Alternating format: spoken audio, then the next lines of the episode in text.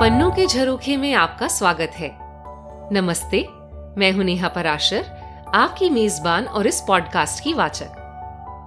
पन्नों के झरोखे में मैं लाती हूँ आपके लिए देश विदेश के महान लेखकों की कल्पना और कलम से निकली कुछ खूबसूरत, रोचक, रोमांचक, कभी मन को छूने वाली तो कभी सिहरन पैदा करने वाली अमर कहानियाँ।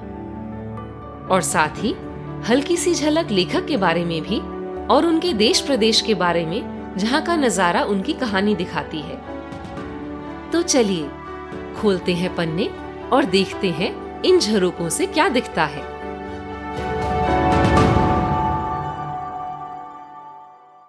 नमस्ते, कैसे हैं आप?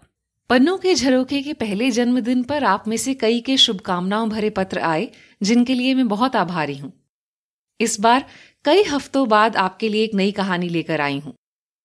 इस एपिसोड में कहानी लाई हूँ जोसेफ रडियार्ड किपलिंग की जो कि अंग्रेज़ी भाषा के सबसे पहले साहित्य की श्रेणी के नोबेल पुरस्कार विजेता हैं। और इकतालीस साल की आयु में ही इन्हें नोबेल से सम्मानित किया गया, इसलिए ये सबसे कम आयु के नोबेल विजेताओं में से भी हैं। किपलिंग का भारत से बहुत गहरा संबंध रहा है, और इनकी अधिकतर कृतियों में यहाँ के परिपेक्ष लोगों और इस मिट्टी की महक है।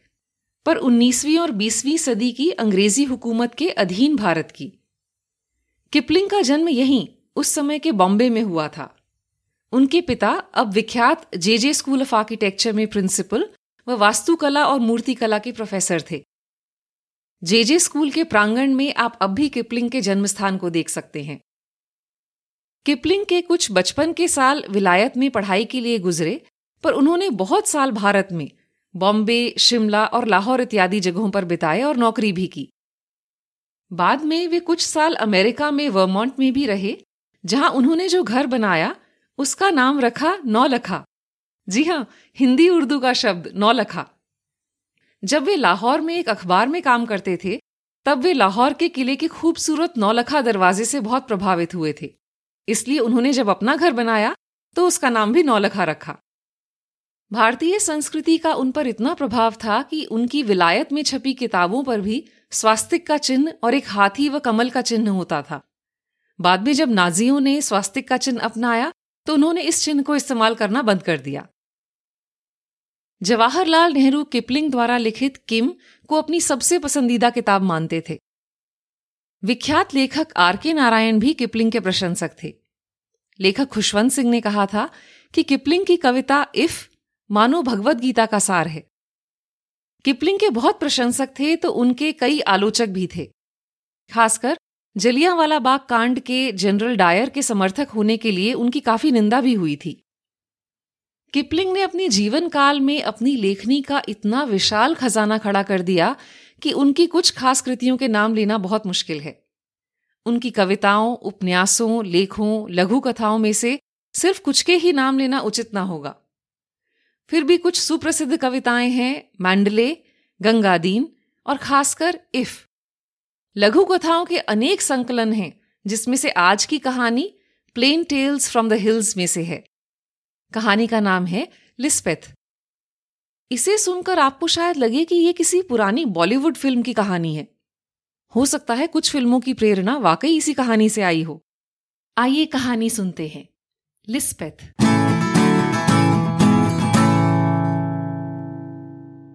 वह पहाड़ी सोनू और उसकी पत्नी जडेह की बेटी थी। एक साल उनकी मक्के की फ़सल बेकार हो गई और दो भालुओं ने एक रात उनका सतलुज घाटी कोठघर की तरफ़ इकलौता अफीम का खेत उजाड़ दिया। तो अगले साल वो ईसाई बन गए और मिशन में अपनी बेटी का बपतिस्मा कराने के लिए ले आए। पादरी ने बच्ची को एलिजाबेथ नाम से दीक्षित किया, जो पहाड़ी बोली में लिस्पेथ हो गया। कुछ समय बाद कोठगढ़ में हैजा फैल गया और सोनू और जडे को ले चला। लिस्बeth पादरी की पत्नी की कुछ चाकर, कुछ सहचरी के रूप में रहने लगी। ये मुरेवियन पादरियों के कोठघर में आने के बाद की बात है, पर उसका नाम पहाड़ियों की मेम भुलाए जाने से पहले की।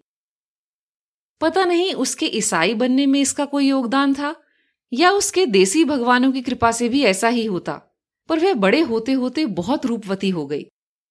जब पहाड़ों की कोई लड़की सुंदर होती है तो ऐसी कि उसे देखने पचासों मील का सफ़र तय करना भी बड़ी बात नहीं। लिस्पेथ का चेहरा ऐसा था जैसे कलाकार अपने चित्रों में बनाते हैं, पर असली ज़िंदगी में ऐसे चेहरे कम ही दिखते हैं। उसकी रंगत संगे मरमर जैसी थी, और पहाड़ी लोगों के हिसाब से बहुत लंबा कद था। बहुत खूबसूरत आँखें भी। अगर उसने मिशन से मिले भद्दे कपड़े ना पहने होते तो पहाड़ी पर अचानक उसे देखने पर आपको सच में लगता कि आप किसी रानी से रूबरू हैं। लिस्बेथ ने ईसाई धर्म को पूरी तरह मान लिया था और युवावस्था में पहुंचकर भी धर्म को नहीं छोड़ा, जैसा कि कुछ पहाड़ी लड़कियाँ कर देती थी। उसके अपने लोग उससे नफरत करते थे, क्योंकि अब वह एक मेमसाब बन गई थी और रोज नहाती भी थी और पादरी की पत्नी भी उसको लेकर असमंजस में रहती थी, क्योंकि पाँच फुट दस इंच लंबी राजसी लगने वाली लड़की से वह बर्तन मांजने को तो नहीं कह सकती थी। इसलिए वह पादरी के बच्चों के साथ खेलती और इतवार को चर्च में स्कूल जाती। उसने घर में रखी सभी किताबें पढ़ ली थी और वह परी कथाओं की राजकुमारियों की तरह दिन ब दिन और खूबसूरत होती जा रही थी। पादरी की पत्नी के अनुसार उसे शिमला में जाकर किसी नर्स या और कोई भद्र लोगों वाली नौकरी कर लेनी चाहिए थी, पर लिस्बेथ नौकरी नहीं करना चाहती थी। वह जहाँ थी, खुश थी। उन दिनों कोठगढ़ में वैसे भी ज़्यादा लोग नहीं आते थे। और कोई आता भी तो लिस्बेथ अपने कमरे में बंद हो जाती। इस डर से कि कोई उसे दूर कहीं शिमला या कहीं और ना ले जाए। एक दिन अपने सत्रहवें जन्मदिन के कुछ महीने बाद ही लिस्बेथ सैर करने बाहर गई। अंग्रेज़ महिलाओं की तरह नहीं कि एक डेढ़ मील चले और फिर घोड़े पर वापस आ गए। बीस तीस मील। कोटगढ़ से नारकंडा तो उसके लिए आम बात थी। पर इस बार लौटते हुए उसे शाम हो गई। वह कोठगढ़ की ओर नीचे पूरी तेज़ी से कुछ भार उठाए हुए आ रही थी। पादरी की पत्नी बैठक में ऊंघ रही थी कि लिस्बत कमरे में अंदर आई, थकान से चूर। लिस्बत ने अपना बोझ सोफे पर रख दिया और सहजता से कहा, ये मेरा पति है। मुझे बागी रोड पर मिला। इसे चोट लगी है। हम इसका ख्याल रखेंगे और जब ये ठीक हो जाएगा, आपके पति मेरी इससे शादी करवा देंगे। लिस्बेथ ने पहली बार शादी के बारे में बात की थी और पादरी की पत्नी ये सुनकर चीख पड़ी। पर पहले सोफे पर पड़े आदमी को देखना ज़रूरी था। वह एक अंग्रेज़ नवयुवक था। उसके सिर पर गहरी चोट लगी थी। लिस्बेथ ने कहा कि वह उसे खड में गिरा मिला था और उसे वह यहाँ उठाकर ले आई। वह बेहोश था और उसकी सांस उखड़ी हुई थी। पादरी ने उसे बिस्तर पर लिटा दिया। उसे चिकित्सा के बारे में थोड़ी बहुत जानकारी थी। लिस्बेथ कमरे के बाहर खड़ी रही। उसने पादरी को भी यही कहा कि वह इसी आदमी से शादी करेगी। और उसे पादरी और उसकी पत्नी से ऐसी बात करने के लिए एक लंबी डांट भी सुननी पड़ी। वह चुपचाप सब सुनती रही और फिर से अपनी बात दोहराई। बहुत सालों की ईसाई सीख लगती है असभ्य देसी प्रवृत्तियाँ सुधारने में, खासकर पहली नज़र के प्यार जैसी प्रवृत्ति। लिस्बेथ को अपने सपनों का राजकुमार मिल गया था। और इसमें चुप रहने वाली क्या बात थी? वह कहीं नहीं जाएगी। वह उसकी देखभाल करेगी जब तक वह अच्छा नहीं हो जाता, और फिर उससे शादी करेगी। उसकी यही छोटी सी योजना थी। दो सप्ताह के बुखार के बाद अंग्रेज़ युवक इतना अच्छा हो गया कि कुछ बोल सके और पादरी और उसकी पत्नी का धन्यवाद कर सके। वह पूरब घूमने आया था। वह देहरादून से शिमला, वनस्पति और तितलियाँ ढूँढने आया था। शिमला में इसीलिए उसे कोई नहीं जानता था। उसने कहा कि वह शायद किसी पौधे को देखते हुए खाई में गिर गया होगा और उसके कुली उसका सामान लेकर भाग गए होंगे। कुछ और ठीक होने पर वह शिमला लौट जाएगा।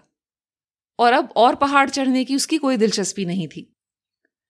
वह बहुत धीरे धीरे अच्छा हो रहा था। लग रहा था कि उसे जाने की कोई खास जल्दी नहीं थी। लिस्बेथ पर पादरी या उसकी पत्नी की बातों का कोई असर नहीं था। इसलिए पादरी की पत्नी ने अंग्रेज़ युवक को लिस्बेथ के दिल का हाल बता दिया। वे यह सुनकर बहुत हंसा और कहा कि यह तो बड़ी प्यारी, रुमानी सी बात है। बिल्कुल हिमालय के सुंदर पहाड़ों के अनुकूल, पर उसकी मंगेतर विलायत में है और यहाँ कुछ और होने की उसे उम्मीद नहीं है। और वह लिस्बेथ के साथ पूरी शराफत से पेश आएगा। उसने ऐसा किया भी, पर उसे फिर भी लिस्बेथ के साथ मीठी मीठी बातें करने, उसे प्यारे प्यारे नामों से बुलाने और उसके साथ घूमने में कोई हिचक नहीं थी। ये सब उसके लिए कोई मायने नहीं रखता था, पर लिस्बेथ के लिए ये सब कुछ था। वह इस समय बहुत खुश थी। उसे अपने मन का मीत जो मिल गया था। वह देसी असभ्य तो थी ही, और अपनी भावनाओं को छुपाने का कोई प्रयास नहीं करती थी। जब उस युवक के जाने का समय आया, वह नारकंडा तक उसके साथ गई, बहुत दुखी और संतप्त। पादरी की पत्नी को किसी भी अच्छे ईसाई की तरह लिस्पेथ का यह व्यवहार बिल्कुल पसंद नहीं था। उसने उस युवक से कहा कि वह लिस्पेथ को कह दे कि वह वापस आकर उससे शादी करेगा। वह अभी बच्ची है, उसने युवक से कहा। और मन से तो अभी भी असभ्य देसी ही है। इसलिए पूरे बारह मील वह अंग्रेज़ युवक लिस्पेथ की कमर में हाथ डाले, उसे आश्वासन देता गया कि वह वापस आकर उससे शादी करेगा। लिस्पेथ ने उससे बार बार इस बात का वादा करवाया। जब तक वह मुटियानी की सड़क पर नज़रों से ओझल नहीं हो गया, वह वहाँ खड़ी आँसू बहाती रही और फिर वह आँसू पहुंचकर वापस कोटघर की ओर चल पड़ी। वहाँ पहुंचकर उसने पादरी की पत्नी से कहा, वह वापस आकर मुझसे शादी करेगा। वह बस अपने लोगों को बताने गया है। पादरी की पत्नी ने भी उसे सांत्वना देते हुए कहा हाँ हाँ वो वापस आएगा। दो महीने के इंतज़ार में लिस्पेथ बेचैन होती जा रही थी। उसे बताया गया कि युवक समंदर पार इंग्लैंड चला गया है। उसने भूगोल में पढ़ा था कि इंग्लैंड कहाँ है, पर समंदर कैसा होता है, एक पहाड़ी लड़की होने की वजह से उसे इसका कोई अंदाज़ा नहीं था। घर में एक पुराना खेल रखा था, जिसमें टुकड़ों को जोड़कर विश्व का नक्शा बनता था। उसने वह ढूंढ निकाला और शाम को उसे जोड़कर वह सोचती रहती कि उसका अंग्रेज़ इस समय कहाँ होगा। उसको दूरी का, जहाजों का कोई ज्ञान नहीं था। होता भी तो क्या हो जाता? उस अंग्रेज़ युवक की वापस आकर एक पहाड़ी से बिहार रचाने की कोई मंशा ही नहीं थी। जब तक वह असम में तितलियाँ पकड़ने लगा, वह लिस्पेथ को भुला चुका था। बाद में उसने पूरब पर एक किताब भी लिखी। उसमें लिस्पेथ का कोई ज़िक्र नहीं था। तीन महीने के इंतज़ार के बाद लिस्पेथ रोज नारकंडा जाने लगी। देखने की कहीं सड़क पर उसका अंग्रेज़ तो नहीं आ रहा। उसे ऐसा करने में कुछ सुकून मिलता।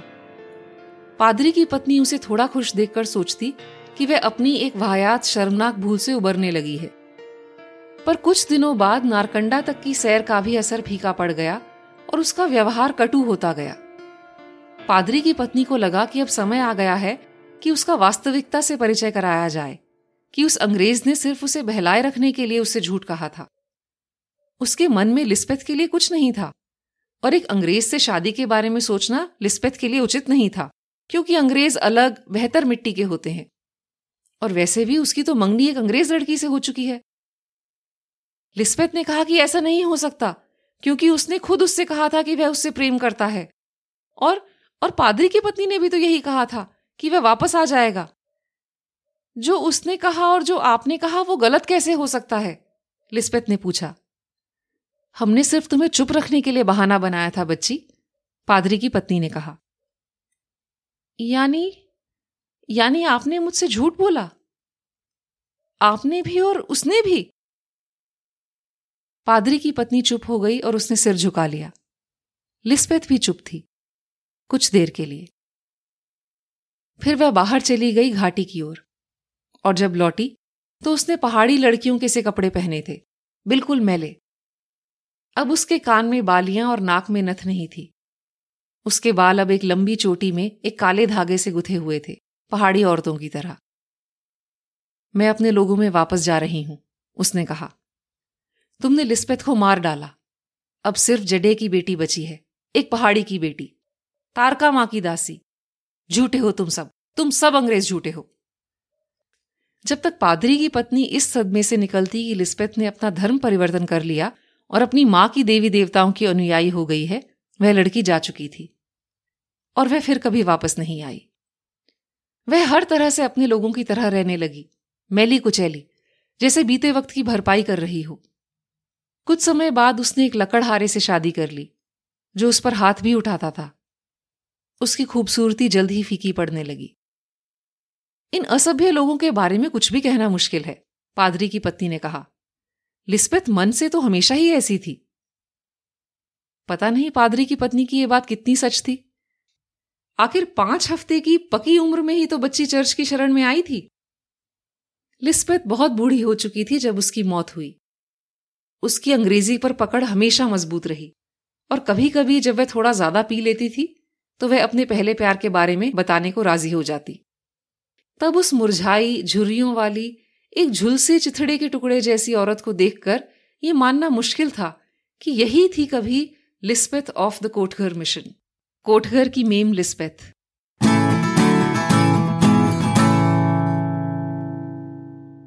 पिछले एपिसोड में आपने मुल्क राज आनंद की कहानी सुनी थी।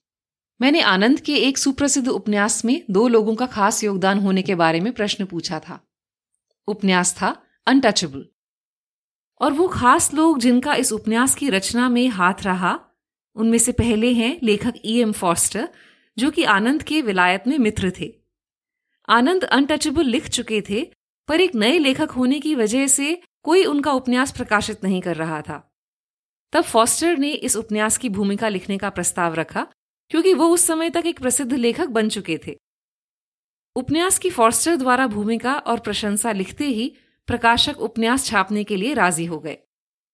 दूसरा बड़ा योगदान था महात्मा गांधी का, जिनके आश्रम में बैठकर ही आनंद ने यह उपन्यास लिखा।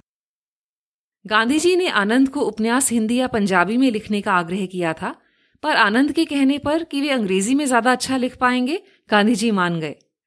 छुआछूत के विषय पर रोशनी डालना उनके विचार में ज़्यादा ज़रूरी था, बजाय कौन सी भाषा में ये उपन्यास लिखा जाए उसके। आज के सवाल पर आती हूँ। बहुत ही आसान सवाल है। आपको एक गाने की छोटी सी लाइन सुना रही हूँ। आपको बस बताना है कि इस गाने का किपलिंग से क्या संबंध है। गाना सुनते ही आप इसे गुनगुनाएँगे भी और जवाब भी जान जाएँगे।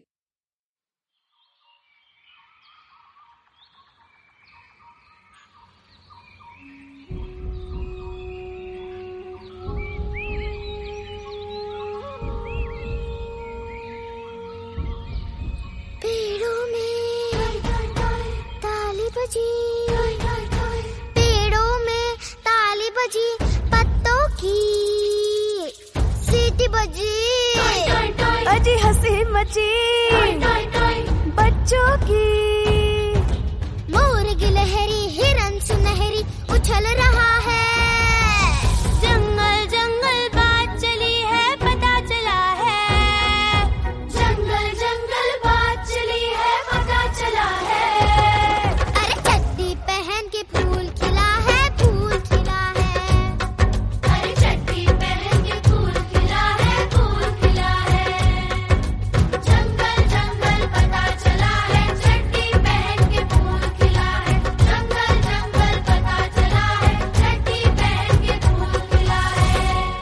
अपने जवाब मुझे ईमेल पर या ट्विटर पर सुनो पीकेजे हैंडल पर भेज सकते हैं।